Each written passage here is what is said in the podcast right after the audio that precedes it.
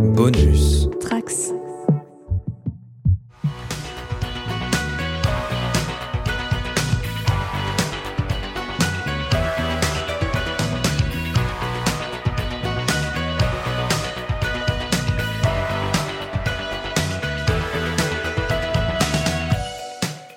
Eh bien, bonjour à tous sur le coin pop, c'est encore Guigui. Bah, en fait, je vous avais dit en début d'année que j'allais faire des podcasts euh, bah, sur des projets euh, de copains ou tout simplement euh, pour parler de copains avec qui j'ai travaillé ou simplement le travail que j'apprécie. Et après VHB et avoir reçu donc Florent Baudry, bah, c'est au tour de Loïc Musy. Bonjour, Loïc, Bonjour. Comment ça va? Bah ça va, surtout que ça fait longtemps que j'ai rien fait sur, B- sur, sur VHB en plus. Ouais, non mais T'as vu à quel point ça fait longtemps que je l'ai pas fait, j'arrive même pas à le dire correctement. Oui, non, mais on va pas parler de VHB. Là, aujourd'hui, on va plutôt parler de ta carrière d'illustrateur parce qu'en fait, pour ceux qui ne te connaissent pas, parce qu'il y a quand même beaucoup de gens qui te connaissent, hein, malgré tout, tu as quand même fait euh, ton, ton petit trou dans le monde de l'illustration. Et en fait, donc, tu es illustrateur pour les jeux de rôle, pour des jeux vidéo, enfin, pour tout un tas de choses. Et en fait, moi, ce qui m'intéressait de savoir, c'est bah, tout simplement comment ça se passe. euh, parce que c'est un truc qu'on a déjà dit, euh, justement avec Florent, dans le podcast sur VHB, c'est que les auteurs de BD et les illustrateurs, bah, c'est quand même pas du tout le même monde, euh, contrairement à ce qu'on pourrait croire. Clairement. Moi ça m'arrive même souvent qu'on me dise Ah vous faites de la BD Et t'es là, tu fais non, alors du coup t'expliques. Et, et, pareil, moi j'ai des confrères qui sont illustrateurs de BD à plein temps. Et les, contraintes, les problèmes, même au niveau des droits d'auteur, etc., ça fonctionne pratiquement pas de la même manière. Il y a des fois si, mais euh, tu vois, par exemple, moi je fais mon dessin, on me paye, une fois que c'est livré, et puis euh, zou, quoi. Genre, je- des fois, je vois plus jamais le client de ma vie, quoi. Au contraire de la BD, où ben, euh, ils livrent les planches, ils sont payés en droit d'auteur, euh, ça prend du temps, tu vois. Et puis même les travaux, tu les... ils te suivent pas, quoi. C'est pas. Les, ouais, c'est très très rare que je revienne sur un, un bouquin que j'ai déjà illustré ou quand il y a une suite. Alors moi je fais essentiellement du jeu de rôle, mais ou même dans le jeu de société, il y a même des fois où fait la boîte de base, il y a une extension et c'est pas toi qu'on appelle. Donc euh, et alors c'est encore pire dans le jeu vidéo. Euh, tu fais des concepts, tu fais partie d'une équipe de je sais pas euh, une quarantaine de dessinateurs et tu un mec parmi tant d'autres et même s'il y a une suite au jeu vidéo, ils vont être rappelés d'autres personnes en fait.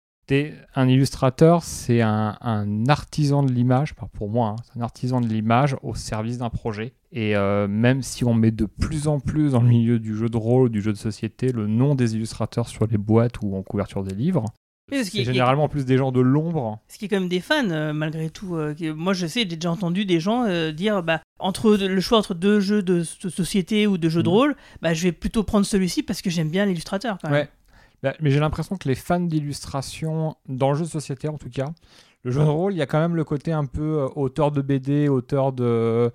tu vois, il quand tu fais des dédicaces en jeu de rôle, des fois on te demande de redessiner un personnage comme si, t'étais un- comme si tu étais un dessinateur de BD, où on te dit euh, je voudrais tel perso que j'ai adoré, et toi tu dis ah, mais j'ai dessiné qu'une seule fois. Enfin, euh, attends, ouvre-moi la page, euh, faut que je revoie comment il est fait, tu vois. Au, au contraire d'un mec qui fait de la BD ou une, ou une nana qui fait de la BD et qui, euh, du coup. Bah, Son personnage, il est. voilà, il, l'a- il connaît. fait quoi. 10, 30, 40 fois par jour, tu vois, c'est bon, il le connaît. Mais dans, le- dans le jeu de plateau, oui, il y a un peu ce côté aussi. Adrian Smith, par exemple, euh, ou Kopensky, ou euh, je sais pas, euh, euh, Bonheur, Edouard Guiton, enfin, il y a plein de dessinateurs comme ça qui sont réputés dans le milieu du jeu de société. Et il y en a plein aussi avec qui j'avais déjà travaillé.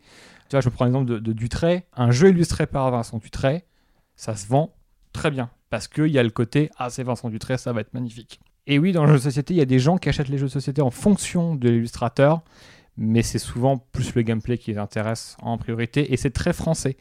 Euh, en Allemagne, par exemple, euh, quand un jeu est beau, ça leur pose problème. Eux, ils aiment bien quand c'est moche, c'est fonctionnel. C'est vrai. Euh, c'est vrai. le- le- je pense que des gens qui m'écoutent là, qui travaillent dans le jeu de société, do- doivent hocher de la tête en se disant Ah ouais, ouais, moi j'ai- une, une anecdote d'un confrère qui m'avait dit qu'il avait présenté un jeu à une boîte allemande, on lui avait dit c'est trop beau. Parce que c'était un jeu, euh, un jeu français qui était très mal illustré. En, France, tu as, vraiment cette patte du travail bien fait, de, l'illustration. euh, il y a, y a ce côté artiste-auteur. Et il y a des pays où ils s'en fichent complètement. Tu vois, par exemple, aux États-Unis, les illustrateurs sont pas traités de la même manière. Et encore, c'est en fonction des milieux. Dans le milieu de la carte, par exemple de Magic, les, illustrateurs, c'est hyper important, tu vois. Dans le milieu du jeu de société, ça va dépendre de la boîte. Euh, si c'est des boîtes comme Cool Mini, or Not, par exemple, effectivement, ils vont aller chercher Adrian Smith, ils vont aller chercher Kobinski, ils vont aller chercher des mecs comme ça. Donc là, y a, les gens, ils savent que ça va être cool. Mais tu as aussi des gars euh, qu'on voit sur plein de jeux, en fait, personne ne sait qui c'est. Et le public, généralement, il s'en fiche un peu. Du moment qu'il y a des belles figurines dans la boîte, euh, que les tuiles elles sont bien illustrées, que le jeu il est fonctionnel. C'est aussi ça, hein, à la base. Hein. Je te dis, un illustrateur, basiquement, à la base, c'est quelqu'un qui illustre, qui rend l'objet beau, et il est au service de l'objet. Et c'est depuis peu qu'on prête attention à ces gens-là, en fait. Ouais. Oui, et puis du coup, euh, ça se trouve dans quelques décennies, bah, ça sera euh, des méga stars euh, comme les auteurs de BD maintenant par rapport à il y a 50 ans. Bah, c'est déjà un peu le cas. Hein. Je te parlais là justement de grands dessinateurs. Euh, tu vois, je reviens sur Adrian Smith. Il est, euh, à la base, il a bossé chez Game Workshop. Il a beaucoup participé à, l'univers de games. Euh, enfin, j'ai pas les dates, mais moi, dans ma tête, je l'ai découvert. J'étais ado. J'ai commencé à voir ses illustrations. J'étais ado. je l'ai rencontré à Trolls et Légendes et il est en train de dédicacer des boîtes, surtout des jeux édités par Cool Mini. Et aujourd'hui, c'est vraiment quelqu'un qui a cette qui est connu parce que des gens ont grandi avec ses illustrations. Je vois des grands talents qui débarquent maintenant qui, sont, ont moins son aura parce que justement il n'y a pas un public qui les a suivis. C'est comme les, les, réalisateurs de films. En vrai, on adule des mecs comme Spielberg, comme euh, je sais pas Cameron. Pourquoi? Parce que on, a vu leurs films quand on était euh, jeune, enfin moi en tout cas pour ma part. J'ai 34 ans, euh, moi j'ai découvert Alien, je devais avoir entre 10 et 11 ans, et j'ai commencé par Aliens, le deuxième, et, et, clairement j'aime bien ces réalisateurs parce que j'ai grandi avec. Et j'ai l'impression que c'est pareil euh, quand on s'intéresse à, un, média et qu'on s'intéresse à qui est derrière ce média. Il faut que ce soit des gens qui nous accompagnent depuis longtemps pour qu'on soit vraiment intéressé par eux. C'est euh, très rare qu'on tombe sur un nouveau réalisateur, un nouveau dessinateur et qu'on est passionné et qu'on se dise Ah, lui, il faut le suivre. C'est vraiment les gens très très euh, experts dans leur domaine qui, arrivent à détecter si euh, un tel ou un tel. Ceux qui ont le nez creux, quoi. Voilà, voilà ces gens qui ont le nez creux. Et, mais ça, c'est vraiment des passionnés euh, acharnés. Moi, j'ai jamais croisé quelqu'un sur un salon qui est venu me voir en me disant Ah, moi, je sais que vous avez fait tel jeu en telle année. tu vois, c'est. J'en suis pas encore arrivé à ce point-là. J'ai des gens qui viennent me parler de très vieux projets euh, où tu te dis, même moi j'avais oublié, mais par contre, le gars qui arrive à me sortir le petit truc que en plus, je cachais sous le tapis en mode non, j'ai pas fait ça. tu vois, ils sont, ils sont très très rares quoi. Ok. en fait, euh, ouais, je disais, le, monde d'illustration et de la bande dessinée, c'est quand même deux mondes très différents. Alors ça, nous a présenté le, contexte du statut euh, de, des artistes euh, dans le domaine, mais aussi d'un point de vue de, travail, de composition. J'imagine que c'est quand même complètement différent. Bah, quoi. Tu parlais tout à l'heure de la BD. Un, un, dessinateur de BD, lui, va faire... alors, tellement que je connais pas le marché. Euh, j'en ai fait il y a longtemps. Je sais pas, c'est quoi Ça peut être 6 cases, une planche bah, euh, ça dépend. Ça euh, dépend, mais... Dire entre 6 et 10, quoi. Ça dépend quel, quel format, c'est du franco-belge, du comics ou autre chose. Quoi. Tu, vois, j'y connais rien. mais globalement, eux, ils vont faire plein de compositions dans plein de cases différentes. Et en plus de ça, il y a un sens de la narration. Il faut que les cases se répondent les unes aux autres. Nous, on fait, de lecture. Nous, on fait une image qui doit raconter quelque chose. Oui, mais tu Donc, vois. On compose un seul plan et généralement, tu vois, c'est on travaille sur un plan dans une journée. Mais du coup, c'est toujours des plans qui claquent euh, sa mère. Parce que tu vois, moi, par exemple, qui fait de la BD, j'ai super du mal à faire une illustration pour faire les couvertures. c'est pas la même, c'est pas le même. C'est pas la même chose. C'est pour hein. C'est pour ça que je suis venu te, te, demander justement de participer à Bertrand Keftin et Zone 57 parce que voilà, il y avait des. je peux le faire en me sortant les doigts, mais c'est quand même vachement dur pour moi, tu vois. Et de te sortir les doigts De me sortir les doigts. réussi à les mettre. et, donc, euh, et donc, effectivement, euh, et, je, je, me l'explique, j'arrive pas à me l'expliquer vraiment parce que je me dis, oui, effectivement, je fais de la composition sur une case en particulier, je choisis un angle, etc. Et ça peut fonctionner. Mais pourquoi c'est la belle illustration qui, qui, va faire la couverture ou qui va faire un poster, une affiche ou peu importe Pourquoi c'est si difficile et en tout cas pourquoi c'est si différent à ton avis? Je, je, pense. Alors c'est marrant, j'ai jamais intellectualisé ça parce que le, truc c'est qu'on se connaît depuis quoi? Depuis une dizaine d'années maintenant. Euh, au, au, tout début, quand on s'est connus, moi je voulais faire de la BD. Oui, c'est vrai. Euh, je crois même que tu m'as traîné dans un stand Marvel à l'époque pour passer un entretien. Oui, à Angoulême, euh, dans le stand euh, professionnel. Voilà, j'avais passé des tests avec Ankama d'ailleurs. Avec Ankama, ouais, ouais. Et, globalement, ouais, à l'époque, je découvrais la BD et un an plus tard, je crois que j'ai dû, on a dû se croiser, j'ai dû te dire, en fait, la BD, ça me fait chier parce que moi, je préfère prendre mon temps à faire un design de personnage. Il faut savoir que moi, ce que je préfère faire, c'est le caractère design. Et, et, euh, je ne sais plus qui, je crois que c'était Fonichon euh, chez euh, Philactère. Donc le président de Philactère. Voilà, qui, dit, qui est président maintenant de Philactère? Ouais, ça change, tu sais, Voilà. c'est un peu comme Poutine. euh, Et- Un coup c'est le président, un coup c'est le vice-président, on sait, on plus bien. et- et, euh, si tu nous entends, on t'aime. hein. Euh, et, en fait, il m'avait dit, ouais, un- je crois que c'était lui qui m'avait dit, c'est incroyable ce qui comparait moi et, Olivier Troclet, et il disait, qui est aussi illustrateur, il disait, ouais, vous, a- vous, vous arrivez à faire des personnages avec des objets chargés. Vous, nous, on, on Ouais, essaie de- riche. voilà, on, on essaye d'aller au plus simple. Et oui, j'ai l'impression que dans la BD, il faut être efficace, dans l'illustration aussi, hein, mais dans l'illustration, il faut être efficace pour des raisons de, de rendement, de rapidité et de deadline, là où la BD, il faut être efficace parce qu'il y a plein de cases. Oui. Et moi, je me souviens que c'est ça qui me saoulait, c'est que je ne pouvais pas prendre le temps que je voulais. Il fallait vraiment que ça aille vite. tu penses que c'est vraiment le facteur temps? Parce que par exemple, est-ce que toi, quand tu fais une composition d'une illustration, euh, je sais que tu passes des heures et des heures pour, pour le rendu euh, de l'illustration, pour qu'elle claque euh, sa mère, quoi. Mais est-ce que dans ta réflexion de la composition, avant de, de la peaufiner, est-ce que ça te prend beaucoup de temps ou pas? Ça va dépendre du prix de l'image.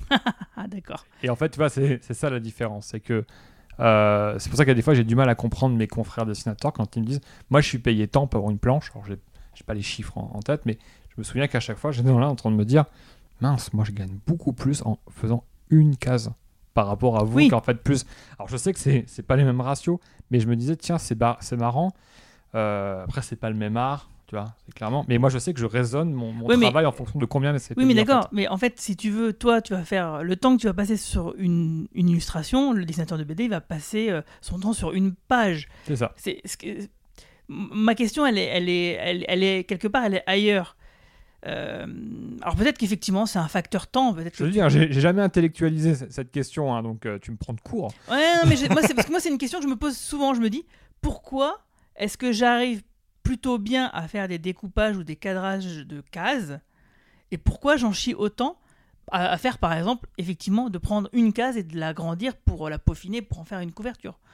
Pourquoi c'est si dur pour moi de faire un dessin plus que, tu vois, par exemple, des dessins, j'en ai, j'en ai là dans mon, dans mon portfolio euh, que j'ai fait comme ça, etc. Euh, mais euh, je veux dire, l'inspiration, elle me vient pas si souvent que ça pour faire un dessin. Alors peut-être c'est moi personnellement, c'est peut-être moi qui ai du mal. hein. C'est vrai que moi j'ai vu des dessinateurs de BD qui clairement euh, mettent à la malle n'importe quel illustrateur parce que les gars ils, ils tartinent tellement que maintenant tu leur dis bah, je veux une. euh, je- des anecdotes, hein, euh, des éditeurs de jeux de société qui me disent que quand ils vont travailler avec des, avec des dessinateurs de BD, les gars leur livraient tout plus rapidement qu'un illustrateur classique. Ah bah voilà. Parce Bon que bah c'est les moi. gars ont une habitude, mais je, je pense que c'est en fonction du dessinateur. Tu sais, moi, franchement, a- je, je connais des, des illustrateurs qui ont des, des capacités et des performances bien meilleures que moi. Exemple, moi, je suis pas très bon en décor. C'est un truc, pas parce que euh, ça m'intéresse pas ou que je sais pas faire, c'est que j'en ai pas assez fait. Donc en fait, je suis, je suis toujours un peu bloqué. Tu vois. T'es- t'es dans, tu restes dans ta zone de confort, tu veux dire? Ouais, bah, c'est pas que je reste dans ma zone de confort, c'est que déjà mes clients me, me commandent demandent que pas dans ça, ma ouais, zone ouais. de confort et que les décors sont très rares et que quand ça a lieu, soit je triche, je fais de la 3D, de la basse photo ou parce que oui, pareil, il y a le rendement, c'est-à-dire qu'il y, a Oui. des- il y a des fois le, le- le client a besoin de la, de la cover ou de l'illustration là à la fin de cette semaine. Donc il y a un moment où tu dois te dire, ok, euh, soit je passe une semaine à je réapprends. euh, J'essaie de réapprendre à, maîtriser euh, la perspective et, le travail de, lumière sur un décor, tous les trucs que je fais pas naturellement, que je sais faire, mais que je fais pas assez pour pouvoir le faire rapidement. Soit je vais au, plus simple et je, passe par des subterfuges. Donc il y a aussi ça dans l'illustration que les, comme je te disais, on est des techniciens au service du- d'un d'un produit, d'un consommable. Donc euh, il faut que ce soit fait rapidement. Les, illus- les illustrateurs, on n'est pas que des gens qui font des illustrations fantastiques ou futuristes pour des jeux de rôle, des jeux de société. Et des fois, les illustrateurs, c'est aussi des illustrateurs publicitaires, ça peut être Oui, aussi bien des sûr. gens des gens qui font des illustrations pour euh, des magazines, euh, des- pour les horoscopes. On- Là, je parle un peu des. Moi, j'ai la chance de- gagner ma vie en travaillant sur des univers qui.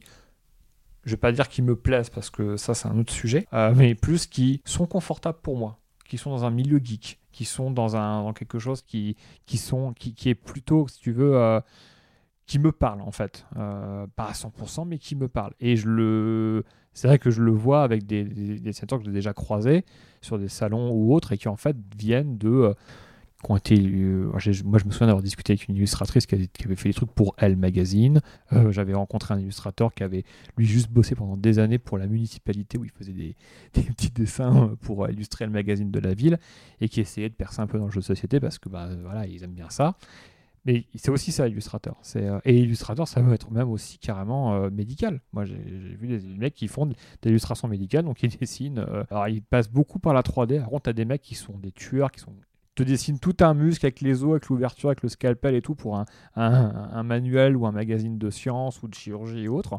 Mais euh, c'est aussi ça comme boulot. Donc, tu vois, oui, quand tu dis moi j'ai du mal, etc., à mettre en place un visuel, etc., parce que je, je suis l'habitude à la BD, bah parce que c'est pas le même taf, c'est pas le même métier, et que tu- qu'aussi tu te concentres sans doute sur des, des points qui, qui te prennent peut-être plus de temps que moi. Moi, je- moi, mon boulot, euh, Oui, le sens de lecture. ouais. Ouais, moi, tu vois, moi, ça n'existe pas en fait. Hein, euh.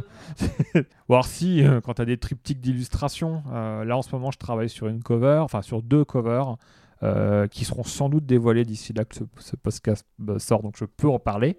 C'est deux illustrations qui se répondent. C'est-à-dire qu'il y en a une qui représente le, le calme, la sérénité, l'autre qui représente la guerre, le chaos, et en fait, elles ont.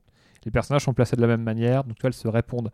Mais c'est tout, c'est ça, ça va jamais plus loin que ça. Dans le jeu de société. c'est le concept, quoi. Voilà, c'est dans, tu vois, dans le jeu de société, il y a. Je prends l'exemple du jeu, alors ça c'est sorti, enfin c'est sorti sur Kickstarter, mais ce que je te parle est, est visible. Dans le Kickstarter Titan, par exemple, euh, il y a, euh, si tu veux, il y a un espèce de poulpe qu'on pose sur un plateau. En fait, il est en punchboard, donc il est en carton. Et quand tu le poses, le carton sur le, le- le- le décor qui est aussi en carton, bah, les deux éléments se, se joignent entre eux, tu vois, ça, ça fait corps en fait, c'est homogène. Euh, c'est pas juste une carte que tu poses sur un autre plateau qui est d'une autre couleur. Voilà, c'est c'est des trucs comme ça où l'illustration va avoir, euh, où ça va être un peu plus recherché. Autrement, jamais, euh, jamais c'est comme dans la. Après, si- je veux faire du travail de, de, de, sens de lecture, etc., on est plus vers les storyboarders, vers. euh, Il doit exister des, des, des- illustrateurs qui utilisent la narration euh, dans leur travail, mais c'est à mon avis pour des projets particuliers, c'est très ciblé. Bah, C'est bien parce que tu nous as quand même bon, un, dressé un, beau portrait, je pense, du métier d'il- d'illustrateur.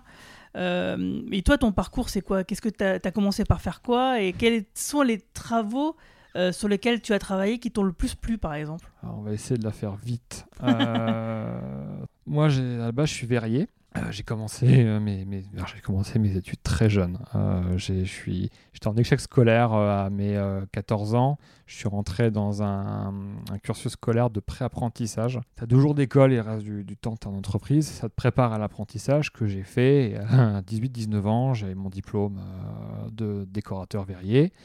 Donc j'étais fier, j'étais verrier. Je devais, de- je devais devenir pâte de verrier.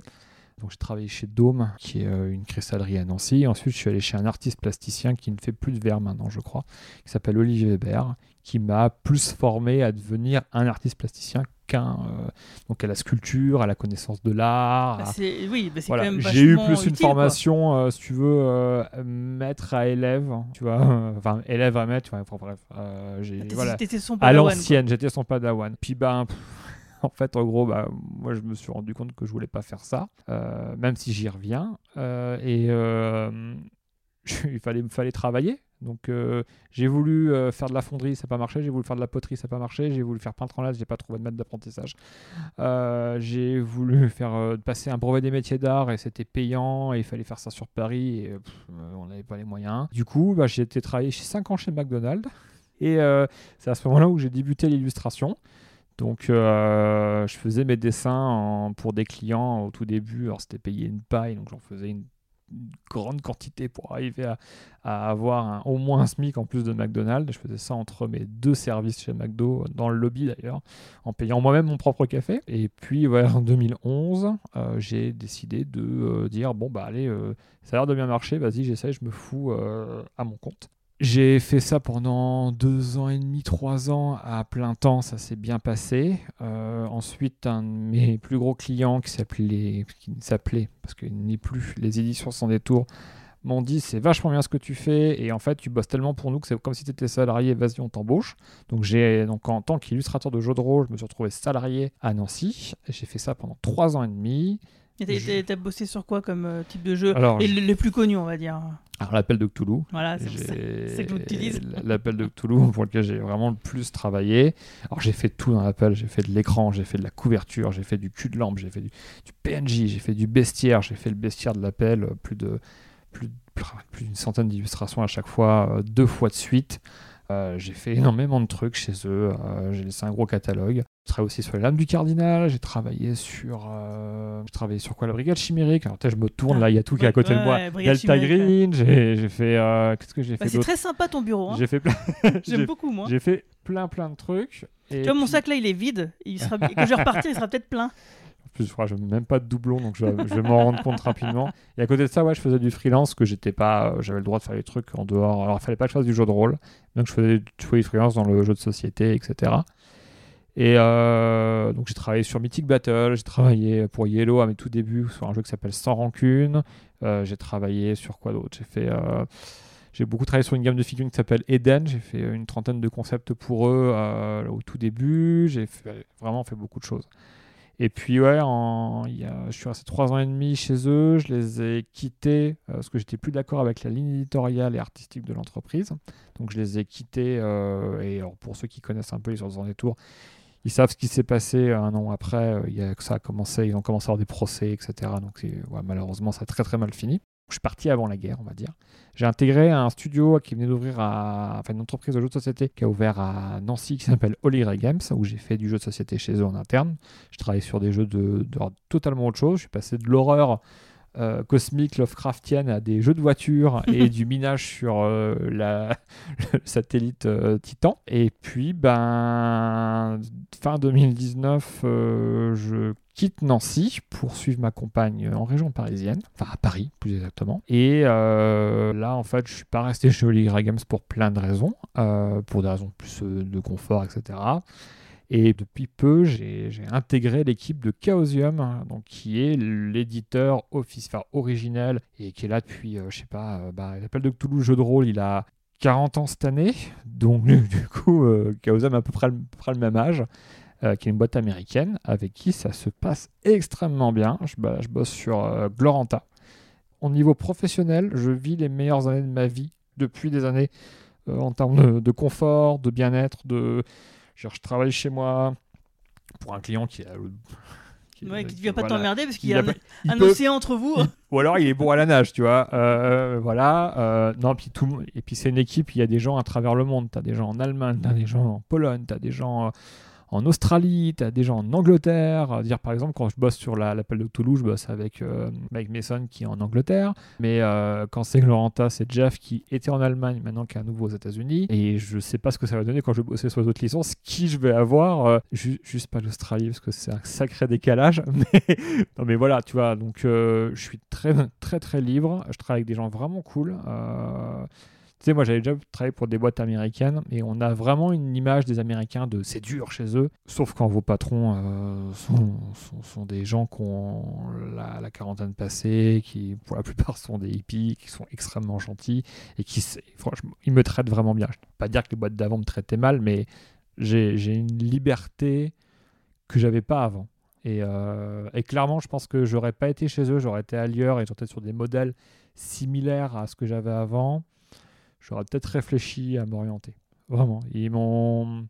Ça, ça se voit pas comme ça, mais ces dernières années, j'ai un peu perdu le goût du dessin et euh, m'a un peu aidé à en sortir, clairement. Donc c'est pour ça que je suis aussi gentil avec eux parce que oui, il y a, le côté, euh, même si je l'aurais re-redessiné, le baissière de l'appel de Cthulhu en 2020, là, euh, Gloranta me fait un bien fou. euh, euh, et j'espère que les autres licences qu'ils ont sur lesquelles je- j'espère pouvoir travailler euh, va me faire tout autant de bien. Ok, et sinon, tu as travaillé sur d'autres projets euh, en dehors de ça récemment par exemple Récemment, oui, alors on en parlait tout à l'heure. T'as envie d'en parler hein Ouais, c'est ça, comment tu sais Vous comprendrez tout de suite quand vous allez savoir de quoi il s'agit. Euh, je travaille sur une pièce de théâtre qui s'appelle Captain Fracas, hein, qui a été fait par JC Humbert, qui est euh, Caradoc dans Camelot. Voilà. C'était très drôle comme histoire parce qu'il m'a contacté sur Twitter à la base. Quand j'ai lu le message, euh, je me suis. Parce que moi, je savais pas que c'était. Je connaissais pas son nom euh, d'acteur. Et il me dit, euh, bah, m'as peut-être vu euh, dans Camelot sous le nom de Caradoc. Et je fais, ah, euh, oui, bon. Et sur le moment, c'était un peu le. Ouais. Ouais. Ouais, je, je- je- voilà, peut-être il croit pas trop, quoi. Et euh, il s'avère que de fil en aiguille, il m'a proposé de carrément venir me voir à Nancy. Donc j'avais pris mon après-midi, j'étais chez Oli Gray à l'époque, j'ai pris mon après-midi pour aller, euh, j'avais dit bah j'irai samedi bosser, je prends mon après-midi pour aller, euh, aller, aller le voir. Et, et je me suis dit bon, au pire le gars, et au pire c'est une blague, le mec il sort du train. Et c'était moi. le mec, il- c'était Guigui. Le, le mec, il, il sort du train, il sort du train. Si c'est pas lui, bah tant pis, je suis en train de travailler. Et le mec débarque et je fais ah merde, c'est vraiment lui. Euh, donc il m'invite à restaurant- au restaurant et puis il me propose de travailler sur une pièce de théâtre qui a eu beaucoup de mal à, à sortir parce que du Covid. eh ouais, euh, voilà, il y a 2020. Alors, il y a eu quelques représentations. Je sais pas combien au total. J'ai pas trop, trop, trop suivi parce que, comme je te dis, C'était à Lyon tout ça. hein. c'était à Lyon, mais il y a eu d'autres représentations ailleurs. Euh, en fait, il, m'est- il- alors, et ce qui est rigolo, c'est que tout à l'heure, je te parlais des fois de gens qui viennent me voir et qui me parlent de projets dont j'avais complètement oublié l'existence ou que j'en parlais plus, donc c'était un truc dans, dans mes souvenirs. ouais. Et euh, je lui dis, mais pourquoi moi euh, comment, com- comment tomber sur mon travail? Et il me dit, euh, je cherchais des costumes d'époque, type de l'époque où se passe l'acte, enfin se passe le- le, l'œuvre de Théophile Gautier. Et il me dit, je tombais sur ton travail sur les lames du cardinal. Les lames du cardinal, pour moi, c'était un JDR euh, qui était loin derrière moi. euh, et c'est rigolo parce que j'en avais parlé à, Philippe Oribo, qui est l'auteur du jeu de rôle lames du cardinal, adapté de l'œuvre de Pierre Pével. Et lui, il est très très fan de Camelot et de l'acteur. Et quand je lui ai dit ça, je, lui ai fait sa journée et, je lui ai dit, tu te rends compte, grâce aux lames, j'ai bossé avec lui. euh, voilà. C'était rigolo parce que c'était toujours étrange là, parce qu'il travaillait, il travaille pas toujours par mail, il appelle. Donc c'est toujours un peu, euh, un peu cocasse quand il t'appelle parce que tu dois te faire à Oufex, bah, t'as l'acteur et pas, pas le personnage, mais il a quand même une voix qui est Oui, qui singulière. reconnaît ça. Oui, Voilà, on qui reconnaît ça. suite, ouais. Mais il est très bien. euh, il sait où il va. C'est très vraiment. il- moi, je, ça fait partie des, des projets dans ma vie que j'ai trouvé les, les plus détendus, les plus pros et enrichissants. Parce que moi, le théâtre, en fait, avant lui, moi, le théâtre, j'y suis allé. J'avais jamais mis les pieds dedans professionnellement. Donc en fait, ce qui m'a fait faire, c'est des designs de costumes. Alors pas en tant que costumier, mais euh, des ébauches, travailler sur le masque de Cap- euh, du Captain Fracas et de, de plein, plein d'autres petits trucs comme ça. Il faudra que je poste ces visuels. Tu sais, Oui, j'espère que il- d'ici là, Ouais, d'ici le, le, le- le podcast, je les poste. Euh, j'aimerais bien. Après, je peux te les montrer après. là, Oui, si non, tu on veux. on va faire ça. Ouais. mais, mais, mais voilà, le, c'était plutôt cool et j'ai appris des trucs sur le théâtre que je pensais pas. Tu sais, des, des trucs techniques du genre, euh, oui, de détailler ton costume et personne ne le verra. Mhm. Il faut faire des trucs grossiers, il faut que ça se voit de loin, il faut que les couleurs soient peut-être même un peu plus criardes. Donc tu vois, j'ai vu quelques images et ça rend très bien. Je, je m'attendais, d'ailleurs, je m'attendais pas à un truc aussi dingue. euh, donc, euh, Ouais, ça a l'air ambitieux. parce que je m'attendais à rien. ouais. Tu sais, moi, le théâtre, je dis, j'allais voir des pièces, mais je, tu te rends pas compte et ça a l'air d'être un travail de dingue. Mhm. Euh, on peut comprendre d'ailleurs euh, en 2020 comment ça a dû être Ouais. dur pour les gens qui ont travaillé sur ça. Parce que moi, j'ai pas été, le jeu de rôle n'a pas été, euh, parce que moi, je travaille essentiellement le jeu de rôle. Le jeu de rôle n'a pas été extrêmement impacté par, le- par le Covid. Ça a boosté peut-être les ventes un peu, non? Bah, non seulement il y a ça, mais aussi le jeu de rôle peut se jouer à distance en fait. Oui. Bah d'ailleurs, de plus en plus de gens le font. Voilà, Du donc coup, en gros, ouais. si tu veux, euh, oui, les ventes sont sans doute impactées, je pense. Hein. Positivement. J'en sais rien, j'ai pas les chiffres, je pourrais pas te dire, je laisserai euh, les experts commenter, etc. Euh, c'est vrai que les, les deadlines étaient plus étendus. Les mecs me disaient, oui, bon, ça va, on a le temps. tu sais. voilà. euh, mais globalement, oui, euh, j'ai vu plus de monde partager du, du jeu de rôle autour d'eux et en faire en ligne parce que ils avaient que ça à les- faire. Ils étaient les- chez les eux. chaînes YouTube, on les compte plus maintenant. Là, pour les, pour les joueurs de la- pour les joueurs de l'appel de Cthulhu qui nous écoutent, j'espère que Coucou. pendant, pendant le, le confinement, vous en avez profité pour jouer au masque de Nyarlathotep ou, euh, ou des montagnes hallucinées, faire des vraies grosses campagnes. Ou pareil pour les joueurs de dons, genre je connais pas de, de, de campagne célèbre, mais je- je- franchement, il fallait prendre.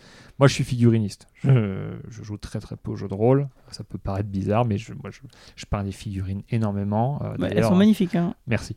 Mais et, et- et du coup, si tu veux, euh, moi, le confinement m'a plus servi à, à finir de peindre mes armées, plus qu'autre chose. Mais euh, et encore, j'en suis loin. Voilà, hein, je suis un collectionneur compulsif. hein. Mais globalement, euh, oui, le, jeu de rôle, je sais. Le jeu de plateau aussi, a, ça a été les gens ont beaucoup acheté, parce qu'il fallait jouer à la maison. Mais oui, tout ce qui est représentation physique, euh, cinéma, théâtre. Ouais, C'était compliqué. Je vais ouais. pas refaire le discours, hein, tout le Ah, on monde est sait, au courant. on- hein. on sait. je, je vais pas redire le. Ça a été une année dure pour tout le monde. C'est bon, on est au courant. Donc euh, voilà, mais je suis quand même content que la pièce Captain Fracas a eu lieu et, et c'est cool. Ok. Eh ben, en tout cas, bah, merci Loïc bah, pour toutes tes lumières justement sur l'univers euh, des illustrations et des illustrateurs. Parce que bon voilà, moi je trouve que c'était euh, c'est un sujet qui est, qui est intéressant parce que bah tout simplement euh, c'est vrai que c'est un, un côté artistique qui est finalement assez peu mis en, en- en lumière en règle générale, en tout cas en France. Et, pourtant, vous en avez, hein, quand vous avez une boîte de céréales avec, euh, Oui, c'est vrai, euh, à avec Frosties qui vous vend des céréales, il y a un mec qui l'a fait. Hein. Ouais, et d'ailleurs, je tiens à préciser que sur la- la- le packaging, on voit bien que les céréales sont déjà dans le bol et que le lait est versé après les céréales. Ah, toi, t'es quoi T'es team ah, avant moi, ou je suis après team bah, le lait après, évidemment. Moi, j'ai découvert que c'est en fonction de ce qui lui arrive dans la main en premier. j'ai réalisé que si j'ai le lait en premier, je mets le lait. Mais si j'ai les céréales en premier, je mets Non, le non, céréales. non, ça va pas du tout. Non, je suis pas d'accord. Ouais, je suis un agent du chaos, tu sais. Eh ben, merci beaucoup Loïc. Merci à toi. À plus, ciao. plus.